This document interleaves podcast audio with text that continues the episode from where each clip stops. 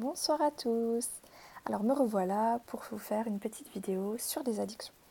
Là, je vais vous parler des addictions aux substances psychoactives, donc à savoir l'alcool, les drogues, éventuellement les médicaments. Je suis formée en addictologie et de ce fait, j'ai pu tirer quelques petites conclusions euh, sur ce phénomène. Euh, ce que je vais vous dire, c'est mon point de vue, c'est le fruit de mes observations. J'ai pas non plus envie de généraliser ça, euh, chacun a son propre vécu. Euh, néanmoins, c'est ce que moi j'ai observé de manière quasiment systématique. Donc je voulais vous en faire part parce que je me dis que ça peut peut-être aider certains d'entre vous à sortir de, de, ce, de ce cercle infernal. Alors, donc moi ce que j'ai observé, c'est que les personnes donc dépendantes à une substance euh, ont quasiment toutes subi des traumatismes, surtout dans l'enfance. Donc, euh, par exemple, de la violence, des abus sexuels, euh, de l'abandon, ce genre de choses. Et en fait, ce qui se passe quand la personne va consommer un produit, c'est qu'elle va essayer de rejouer ce traumatisme qu'elle a vécu car c'est un traumatisme qu'elle n'a pas résolu, qu'elle n'a pas intégré. Et euh, il y a une volonté de reprendre le contrôle de la situation et de réparer la souffrance, de réparer ce qui a été vécu. De ce fait, en se mettant euh, dans, un état second, cette personne s'autorise euh, à se mettre en position de bourreau. Donc il faut savoir que dans les relations euh, qui ne sont pas saines, on est généralement en position de bourreau, en position de victime, en position de sauveur.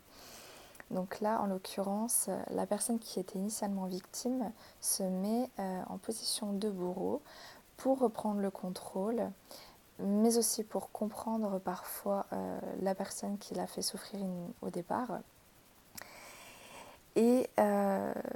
Et elle a euh, inconsciemment, hein, je précise que tout ça est très inconscient et que quand on le fait, on ne se dit pas qu'on fait ça pour cette raison-là.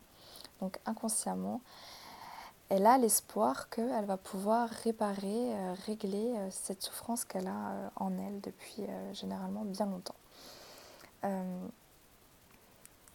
je vais vous donner un exemple pour que vous puissiez comprendre, parce que je ne suis pas sûre que comme ça, ça puisse vous parler. Euh, par exemple, une personne qui a subi euh, de la violence dans son enfance, quand elle va être sous l'influence du produit, elle va se comporter de manière violente avec ses proches. Donc, elle était à la base victime de violence, elle devient le bourreau qui fait subir la violence.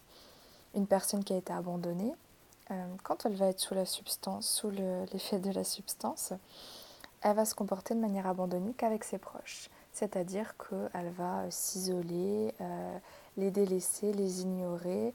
Finalement, elle devient donc euh, le bourreau euh, qui abandonne. Il y a plein de choses de ce type-là qui sont possibles, hein. toutes les configurations sont possibles, mais euh, souvent il y a une inversion des rôles en fait. Hein. malheureusement, quand l'effet du produit redescend, la personne elle est toujours au même stade avec sa souffrance qui est toujours la même. en plus, elle se sent coupable de ce qu'elle fait. Et, comme elle est mal et qu'elle n'a toujours pas réparé, qu'elle se sent coupable, et eh ben c'est un cercle sans fin, c'est-à-dire qu'elle reconsomme parce qu'elle n'est pas bien. Et elle se reconduit de la même façon et elle fait du mal autour d'elle et en même temps elle s'en veut, donc elle reconsomme. Enfin voilà, vous avez bien compris l'idée. Euh, donc euh, moi, c'est pour ça que je m'intéresse aussi euh, au psychotrauma et c'est pour ça aussi que je suis formée en EMDR parce que j'ai la conviction si on veut s'en sortir, euh, il faut régler le traumatisme de base. C'est-à-dire qu'il faut euh, guérir la source. Je prends toujours l'exemple des mauvaises herbes. Si vous voulez vous débarrasser de mauvaises herbes, si vous les arrachez comme ça bêtement, sans arracher la racine, alors elles vont repousser. Elles vont repousser, elles vont repousser. Mais si vous voulez vraiment vous en débarrasser, vous allez arracher la racine. Et là, c'est le même principe il faut se débarrasser de l'origine de l'addiction. Euh, du coup, euh, bon, ce qui est évident, c'est que on ne peut pas travailler, notamment en EMDR, avec des personnes qui sont sous l'influence du produit. Donc il faut envisager un sevrage, euh, pourquoi pas une posture derrière pour euh, maintenir l'abstinence. Et parce qu'il y a du, travail qui est réalisé en posture qui peut être vraiment euh, intéressant et, vraiment vous aider déjà à avancer. Mais à l'issue de tout ça, la réalité, votre réalité va être toujours la même et votre souffrance au fond de vous, votre enfant intérieur sera toujours brisé de cette même façon et vous risquez de recommencer euh, à vous tourner vers euh, euh, ce même produit ou un autre. parfois les gens ne reconsomment pas mais vont trouver d'autres manières de tenter de réparer qui seront toujours des, comportements déviants finalement. C'est un peu le cas dans les relations amoureuses, en tout cas les relations toxiques. On a cette volonté inconsciente de retrouver euh, dans notre partenaire le parent qui a fait souffrir. Donc euh, sans que ce soit forcément euh, avec le traumatique, on a tous des difficultés avec nos parents et, dans les relations amoureuses, souvent, avant qu'on comprenne le, mécanisme et qu'on essaie d'en sortir, on va chercher une personne qui va avoir des, des traits similaires avec le parent qui pose souci et on va tenter de réparer la relation parce qu'on n'a pas pu réparer la relation avec notre parent. évidemment, ça ne fonctionne pas, évidemment, ce ne sont pas des relations saines et, euh, c'est pas ça l'amour et, c'est pas par là qu'on va trouver le bonheur parce qu'on n'arrive jamais à réparer ce genre de choses et qu'on ne peut pas changer les gens et que si eux-mêmes ne veulent pas changer, on ne peut rien y faire.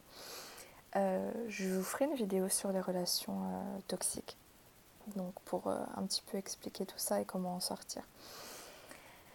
Donc voilà, c'est exactement euh, le même processus euh, qui se passe euh, dans les addictions, sauf que l'état second permet de, s'autoriser plus de choses et de sortir de son rôle de victime par exemple. Donc voilà, j'espère que j'ai tout dit. Je pense que oui. Si vous avez des questions, vous n'hésitez pas à me les mettre, que ce soit en commentaire ou en message privé, par exemple via Facebook. J'essaierai de, préciser ou de répondre à, votre situation personnelle. Euh, en tout cas, euh, sachez que vraiment il y a des, techniques euh, qui permettent de, résoudre des choses comme ça et, et qu'il faut juste être prêt à affronter sa problématique et à vraiment vouloir en sortir. Voilà. Et eh bien, je vous souhaite une très bonne soirée et je vous dis à très bientôt.